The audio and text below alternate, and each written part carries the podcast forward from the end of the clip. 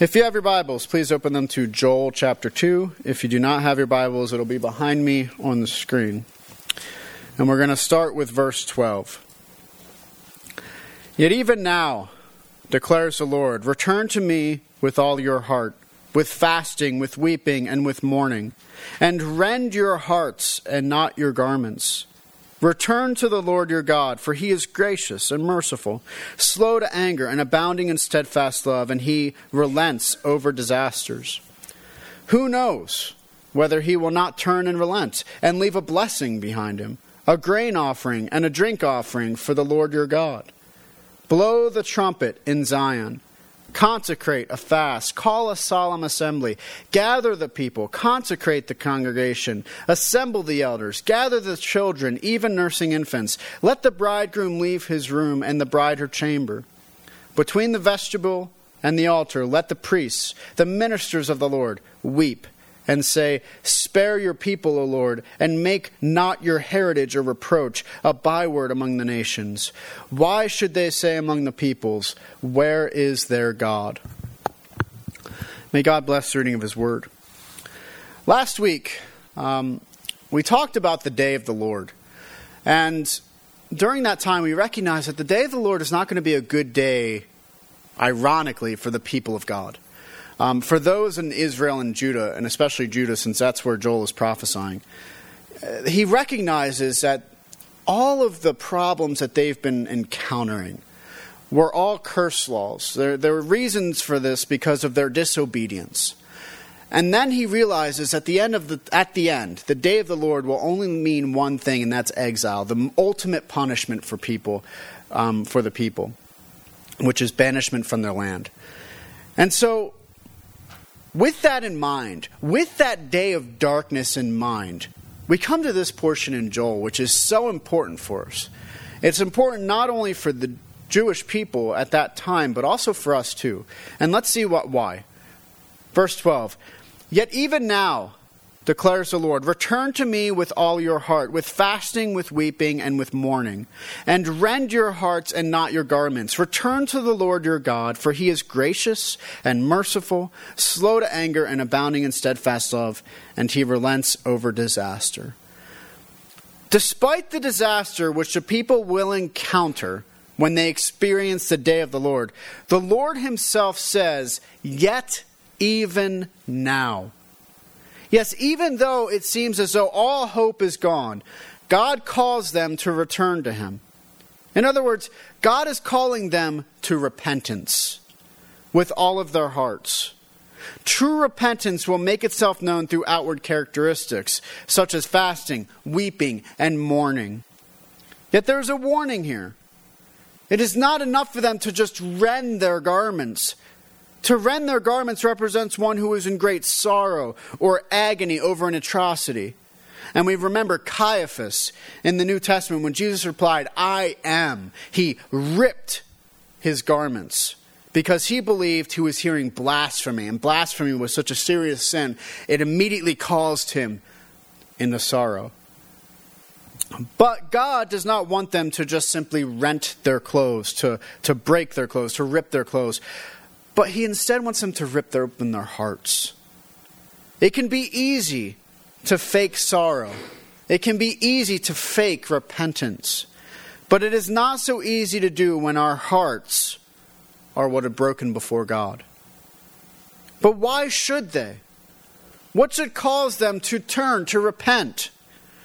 The simple truth is God Himself. Because he is gracious, he is merciful, he is slow to anger and abounding in steadfast love. Because he does relent over disasters. If repentance is seen, true repentance, then God will often turn aside his wrath for a time, just as with the case with Jonah and the Ninevites. Thus, the reason for returning, for repenting, was because God is worthy. Now, verse 14. Who knows whether he will not turn and relent and leave a blessing behind him, a grain offering and a drink offering for the Lord your God? Now, this verse is interesting. It recognizes something which we all too often forget, and that is that while repentance is something which God calls all people to do, it is not something which controls God. Repentance recognizes that God can turn away his anger, and in repentance we hope that he will do so. But God is not controlled by it. We cannot command God to turn his wrath or his anger away through repentance. We cannot say, I've repented, therefore you should turn away your anger. Instead, we humbly must approach God, recognizing that it is his mercy which turns his anger away from us. And that is the hope. Who knows that after this day he will not leave a blessing? that he will in fact be merciful to the people despite their disobedience against him. Even to go so far as to leave a blessing. Indeed, this is the final point of the verse that currently the offerings are cut off because of the situation at hand. But there will come a time, if the people turn in faith and repentance, when the offerings can continue again. A recognition of restoration of the people despite this tumultuous situation that they face.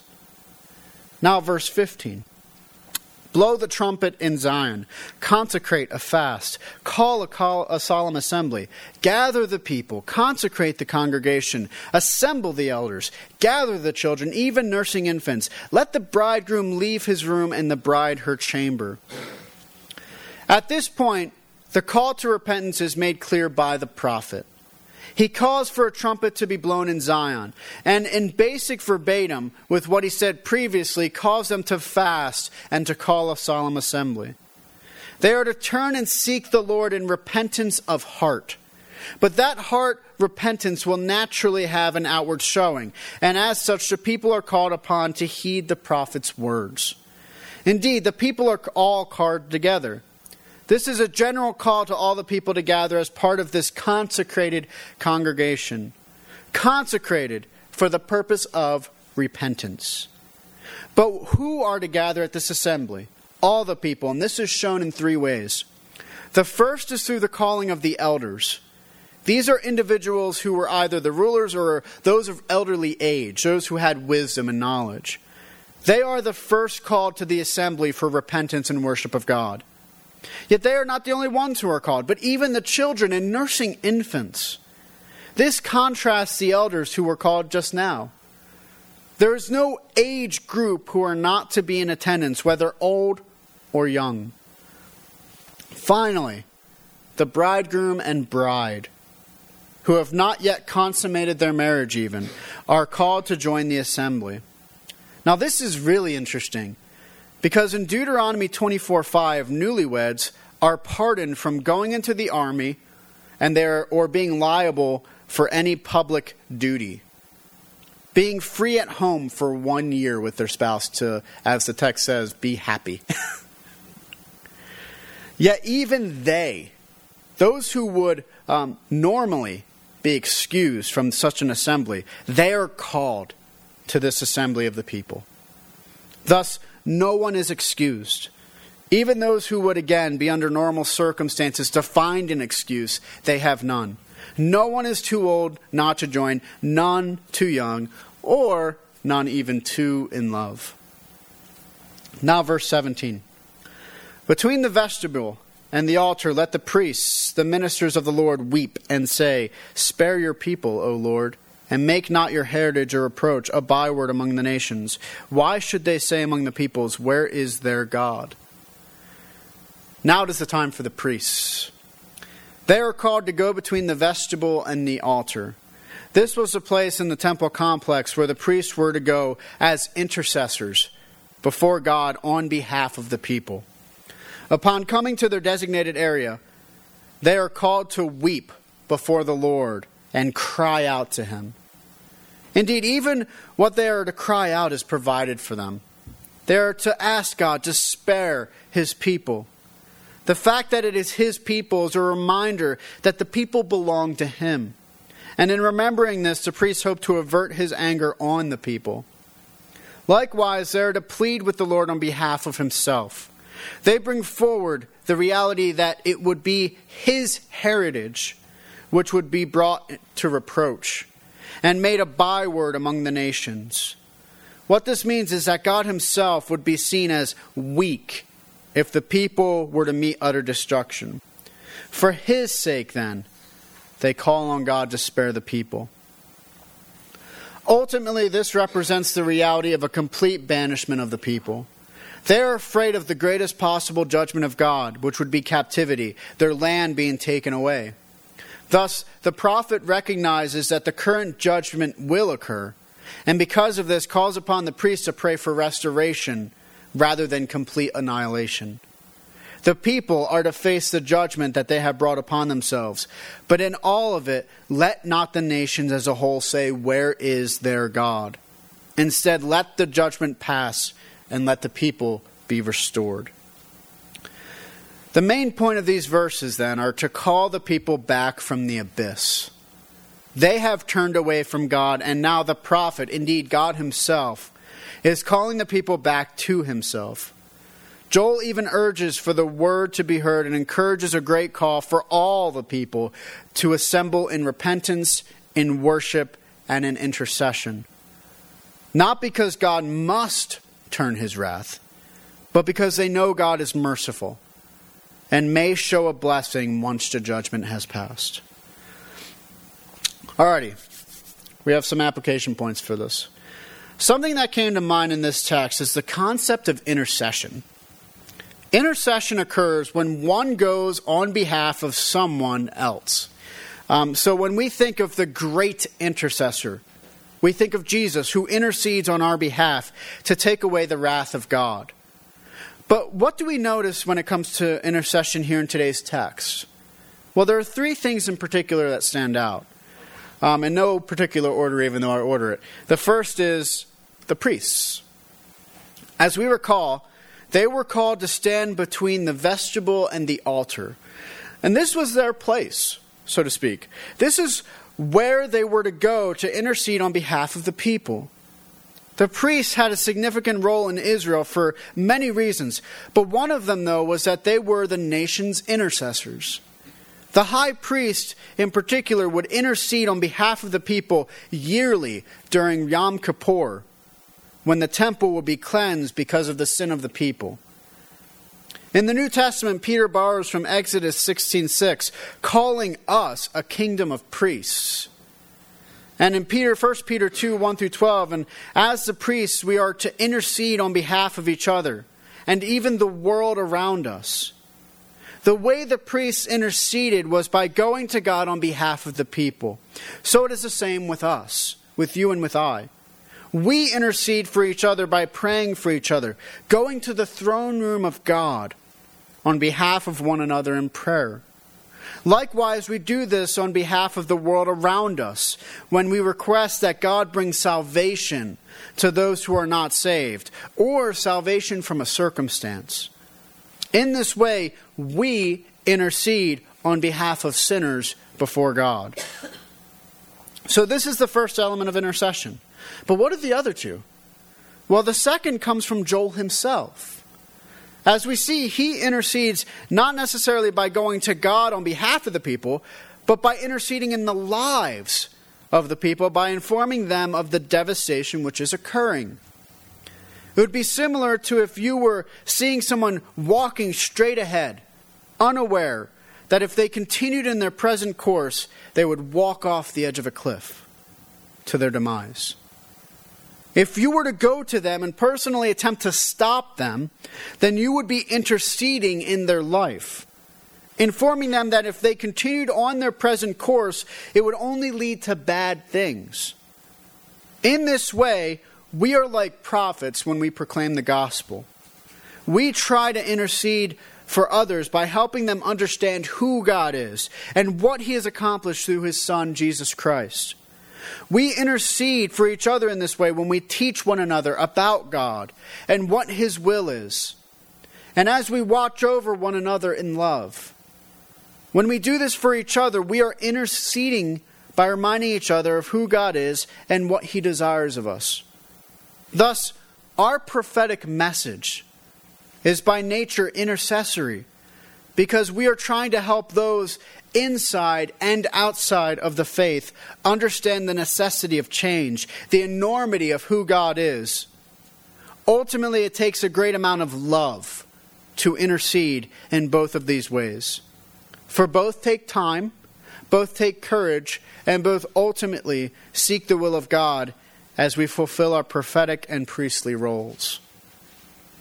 It should be of no surprise, then, that the final aspect of intercession comes from God Himself. We notice it is not the people, not even the prophet, who initiates the warnings. Instead, it begins with, declares the Lord. He is the one who initiates and thereby um, initiates the intercession. He is the one who intercedes on behalf of the people, calling them to change the course that they are on. In both of the ways, we find our own calls to intercede, whether directly to God or directly to others in their lives. So God does both as well. He intercedes on our behalf through his Son, Jesus Christ. And he goes on our behalf to himself to redeem us for his good pleasure, for his great glory. Yet he also intercedes in our lives by calling us personally to change.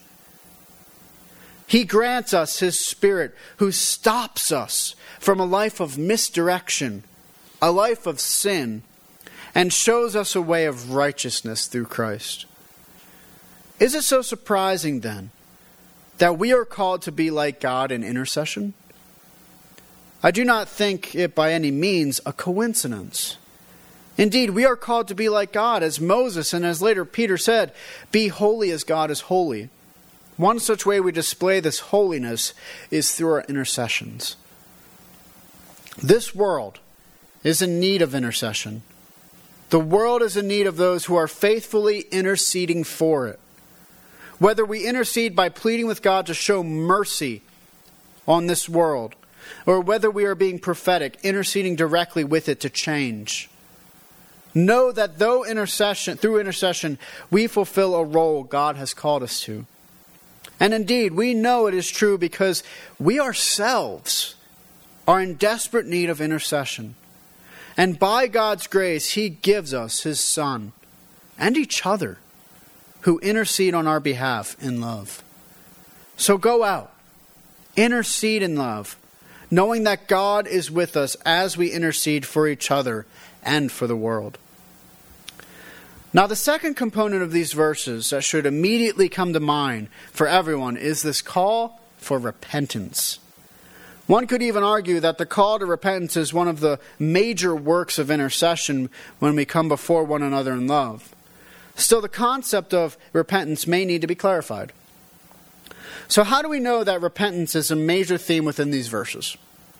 The answer lies in the very first verse when God says, Return to me. Oftentimes, we can come to a few different ideas when we hear the term repentance, but repentance, in its simplest form, simply means to turn. It means to turn away from one course and go in another course. This then is how we know repentance is a major theme because when God says return, He is telling them to turn from the path that they are on and go a different path. So let me try explaining it another way. Um, and I'm, I kind of stole this in a way, but I changed it, so you'll, you understand. Imagine you and a family member are invited to a family event in Ohio. Your family member says they know the way and offers to drive. So you accept. But after a few hours, you begin to notice that things don't seem quite right. And your fears are confirmed when the sign up ahead says, now entering New Jersey.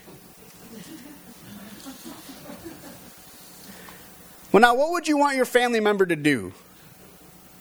You'd want them to first of all stop. you do not want to go into New Jersey. Even if you haven't been to the beach in a while, that isn't the place where you want to go.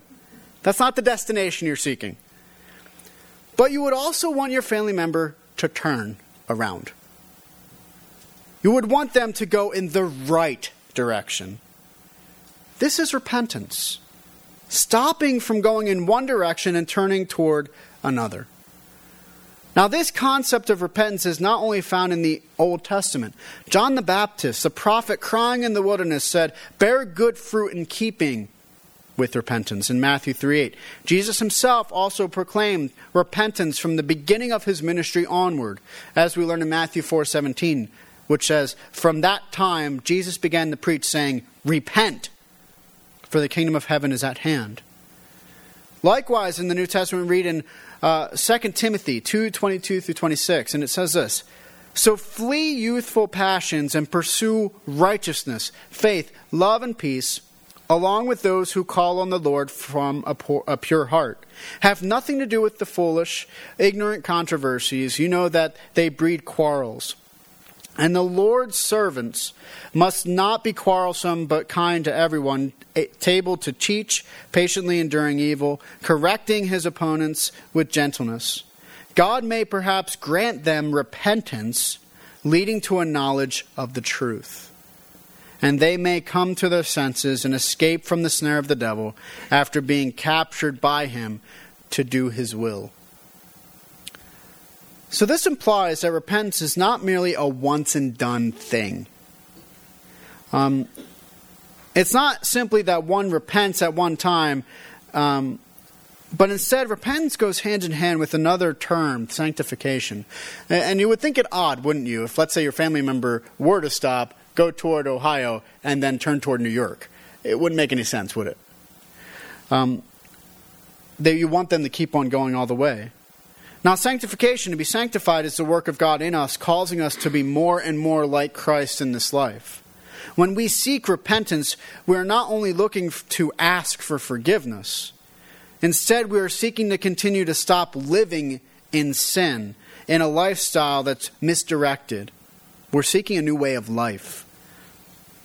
In order for this to take root, however, it requires something more. It can be quite easy for anyone to act the part, so to speak. There are many who at one time seem to be living in repentance, but then fall away and back into the sinful lifestyles. As Jesus once said, it is like one who is exorcised of a demon.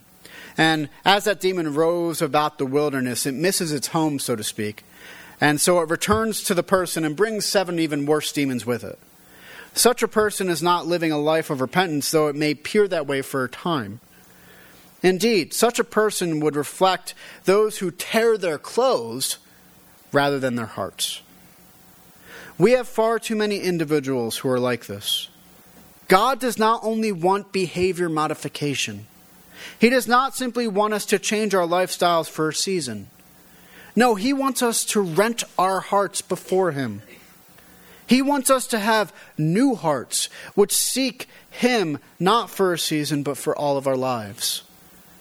When our hearts are broken before our God, we can be sure that it leads to repentance.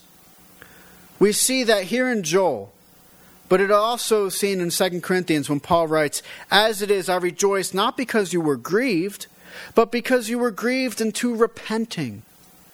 For you felt a godly grief, so that you suffer no loss through us. For godly grief produces a repentance that leads to salvation without regret, whereas worldly grief produces death. Thus, when we see our brokenness before our God, and when we see our sin, when we realize we're heading for New Jersey rather than Ohio, it should cause us a sorrow for going in the wrong direction. And that sorrow should lead us in the right direction. How many of you have ever been in that state where, maybe not going to New Jersey from Ohio, but where you know that you did something wrong and you needed to remedy it? That is repentance playing out. When you recognize a wrong and turn from it. Now, again, unfortunately, though, we also recognize that this means many people who proclaim Christ to be their Lord and Savior are living in ways which show that this is not the case. Our lifestyles are the evidence of a repentance which stems from the heart. If our hearts are wicked or are unrepentant, then we can be sure that our lifestyles will reflect this. And unfortunately, when we have so many individuals who claim to know God and yet live in blatant sin, we can be sure that they have never had a true encounter with God. And while they may claim Christ, such a claim means nothing if there's no repentance. Repentance is necessary, it is not optional. It is not as though you will claim Christ as Lord, but then live however you want to. That's not the way that this works. In Christ, we are led into a repentant lifestyle which will please our God. Thus, when we read today about rending our hearts rather than our clothes, it reflects the reality that God is not merely seeking us to have a moment of repentance, which has a short lived, again, behavioral adjustment, but a true repentance which changes our affections completely. So, in this, we are too called to repent. Repent from your sin. Turn away from living a sinful lifestyle whether it be sexual immorality, drunkenness, envy, idolatry, pride, gossip, stealing, whatever it may be. Whatever sin there is in your life, seek repentance from it. Turn from it and turn toward God who is calling us even to this day. And that is where our hope lies.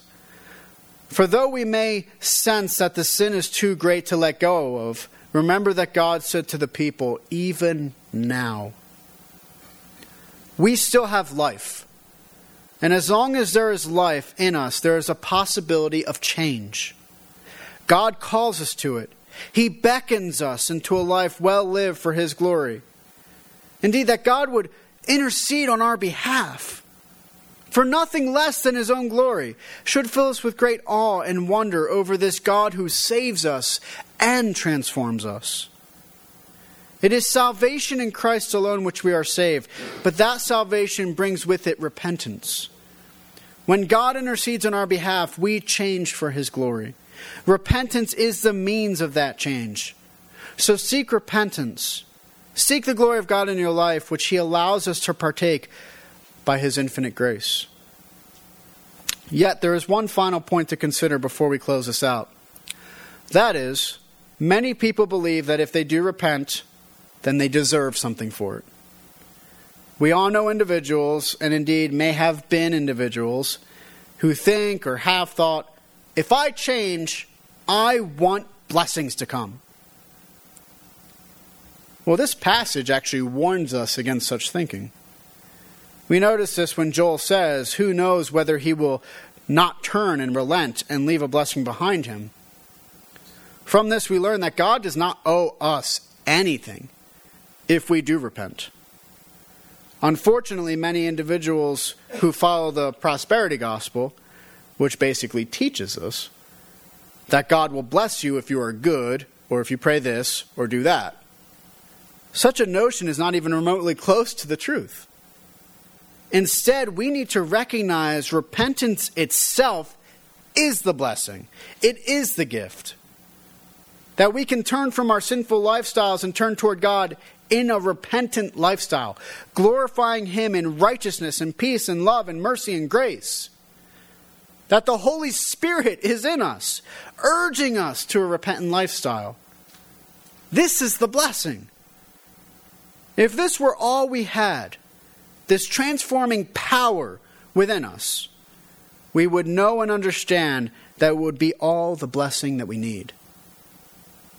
So do not be fooled. Instead, recognize that God does not owe you or I really anything. That He beckons us is enough blessing in its own right. If He so chooses to bless us further, praise God. But let us not forget the great blessing which is given to us through Jesus Christ and His gospel. That we are transformed from sinners into saints by the blood of Jesus Christ. We are works in progress, but the end result is not a work of art but that we are called children of God. Dwell on these things and live in repentance by the grace of God daily. And now finally we do come to the gospel and we we kind of wonder, okay, how does this passage in Joel deal with the gospel? Um, something that we tend to forget is that all the scriptures talk about the gospel in some way. We may not realize that, we may wonder okay, where is love when Joel's talking about the day of judgment? But it's there. It's there because the gospel takes everything from the beginning to the end. And so it does begin. The gospel, the worldview of Christianity, begins with our origins. And our origin starts with God Himself. He created the universe by the power of His Word. But He didn't create us the same way, He formed us. He created us in His image. And because God is a God of love, mercy, grace, He has personhood, He has a personality of His own. We do too. We're not like other things. You're different than I am. I am different from you. And yet we both share the image of God. And it's because we share in the image of God.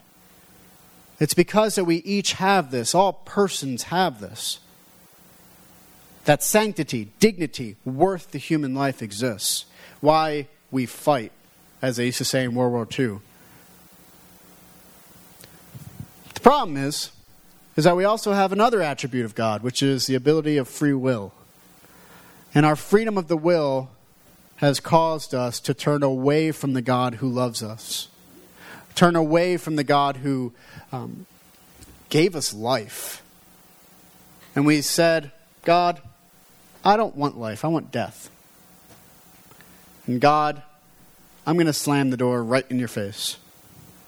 And because of that, we have broken relationships.